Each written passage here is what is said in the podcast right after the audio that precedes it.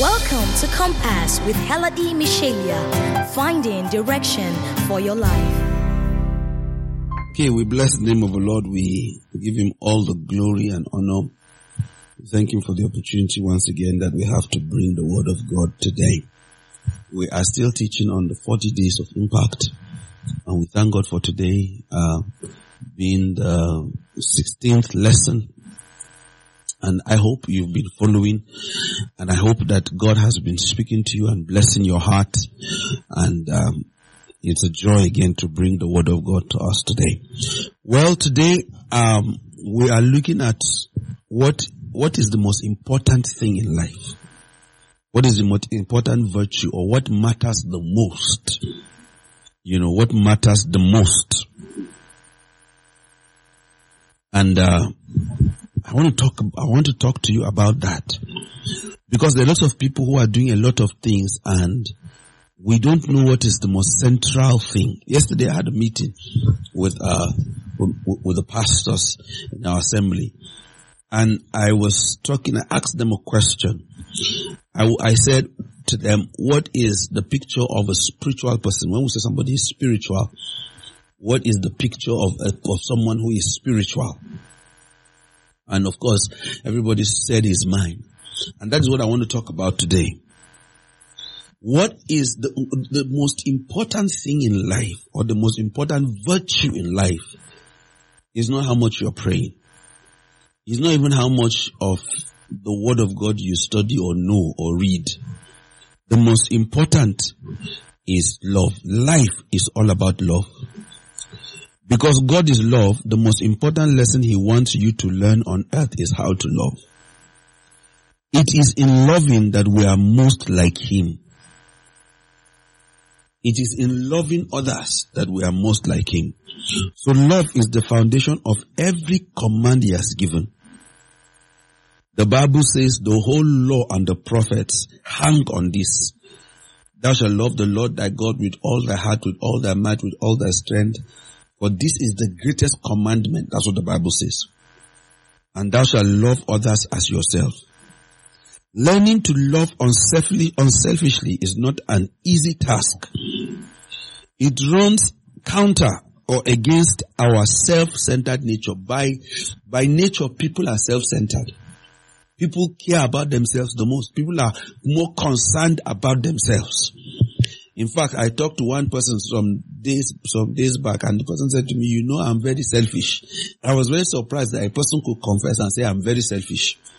But it's truth, you know, when something is true, you know, that's why we we are given a lifetime to learn it. Of course, God wants us to love everyone, but He is particularly concerned that we learn to love others in His family.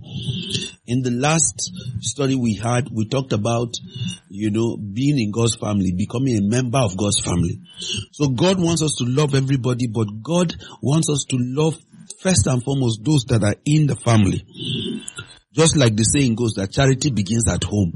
You cannot go and be loving others outside when you have not loved them who are in the household of faith. As we've already seen, this is the second purpose for your life. Peter tells us, show special love for God's people. You know, he says, love everyone, especially those in the household of faith. Paul echoes this sentiment. When we have the opportunity to help anyone, we should do it.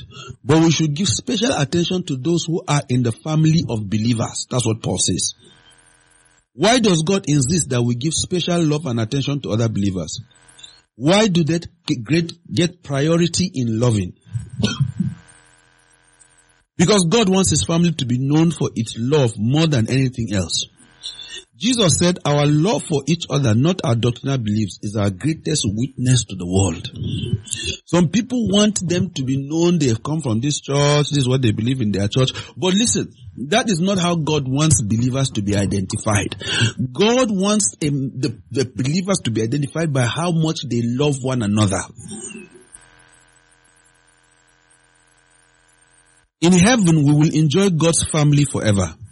But first, we have some tough work to do here on earth to prepare ourselves for an eternity of loving. God trains us by giving us family responsibilities. And the foremost of this is to practice loving each other. God wants you to be in regular close fellowship with other believers so you can develop the skill of loving.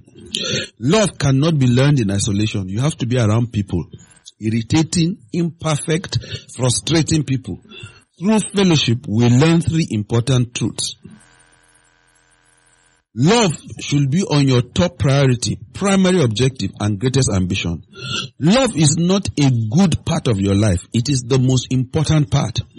The Bible says, let love be your greatest aim. It's not enough to say one of the things I want in life is to be loving, as if it's in your top 10 list. Relationship must have priority in your life above everything else. Why? Life without love is really worthless. Paul makes this point, no matter what I say, what I believe and what I do, I'm bankrupt without love. That's the First Corinthians 13. Often we act as if relationships are something to be squeezed into our schedule. We talk about finding time for our children or making time for people in our lives. That gives the impression that relationships are just a part of our lives along with many other tasks. But God says relationships are what life is all about. Four of the Ten Commandments deal with our relationship to God, while the other six deal with our relationship with people. But all ten are about relationship. Later, Jesus summarized what matters most to God in two statements. Love God and love people. That's just the whole law. Love God and love people. After learning to love God, which is worship, learning to love others is the second purpose of your life. Relationships are not achievements or the acquisition of things. Relationships, sorry, not achievements, are the, or the acquisition of things are what matters most in life. So why do we allow our relationships to get the short end of the stick? When our schedules become overloaded, we start scheming relationally, cutting back on giving the time, energy and attention that loving relationships require. What's most important to God is displaced by what's urgent. Busyness is a great enemy of relationships.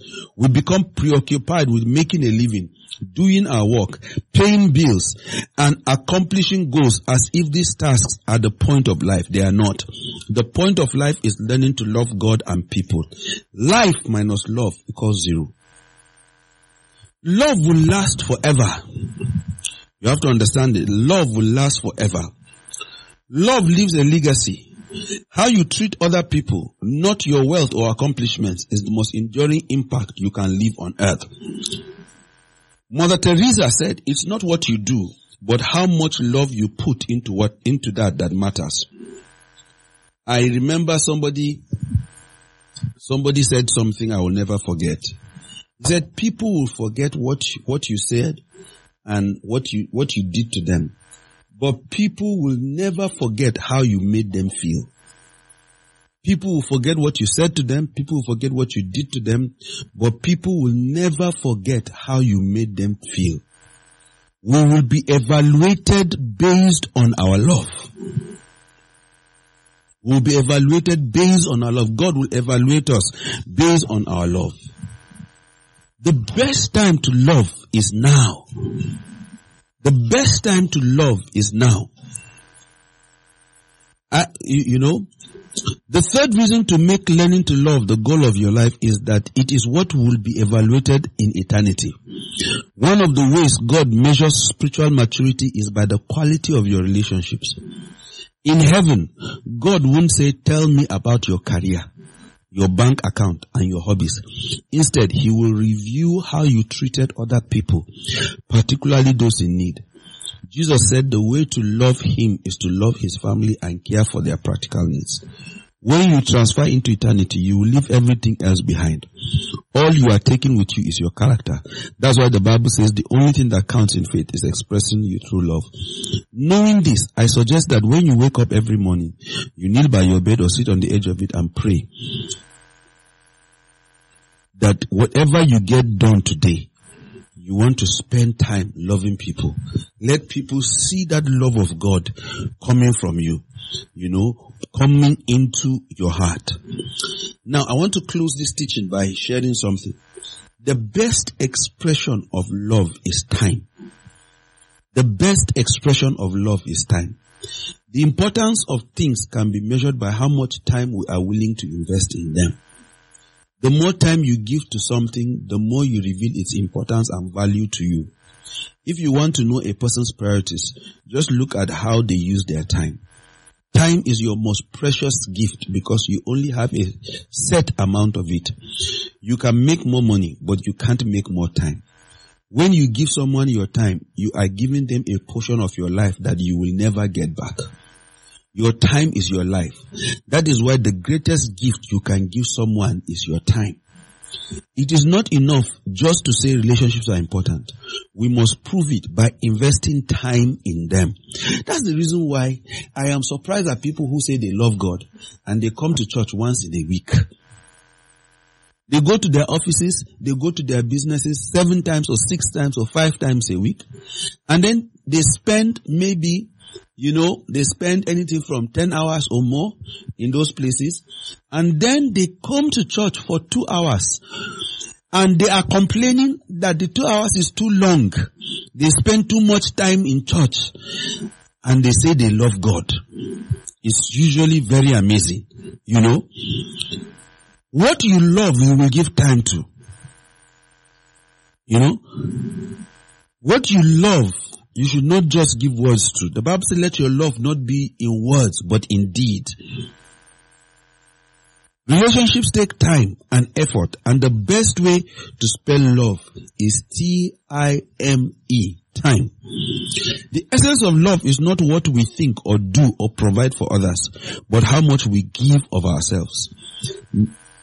So this is very, very important. Men in particular often don't understand this. Many have said to me, I don't understand my wife and kids. I provide everything they need. What more could they want? They want you, your ears, your eyes, your time, your attention, your presence, your focus, your time. Nothing can take the place of that. The most desired gift in life is not diamonds or roses or chocolates. It's focused attention. Love concentrates so intently on another that you forget yourself at the moment. So, I want to encourage you today to invest your time to love people, to love the children of God, to love the people who are in your life. Sometimes procrastination is a legitimate response to a trivial task. But because love is what matters most, it takes top priority. Now is the best time to express love because you don't know how long you will have the opportunity. You know, I want to close this by just uh, my son uh, got into secondary school recently. I like to think myself as a young man, and when I my son got into secondary school, it occurred to me that I didn't have as much time as I used to have with him. And there were a lot of things I wish I had done with him, said to him, and did with him much earlier. And I discovered that I really didn't have the time as much as I thought I had.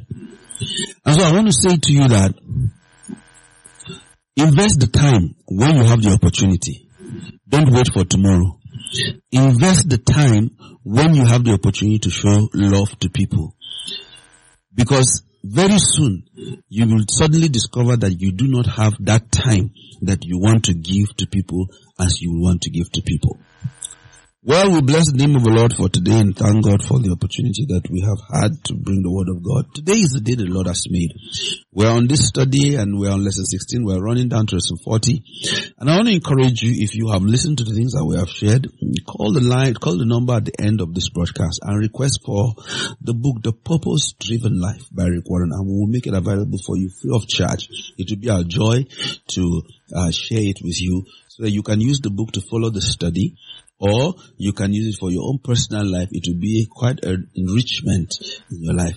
We bless the name of the Lord in Jesus' name. I am sure you have been blessed by today's episode of Compass.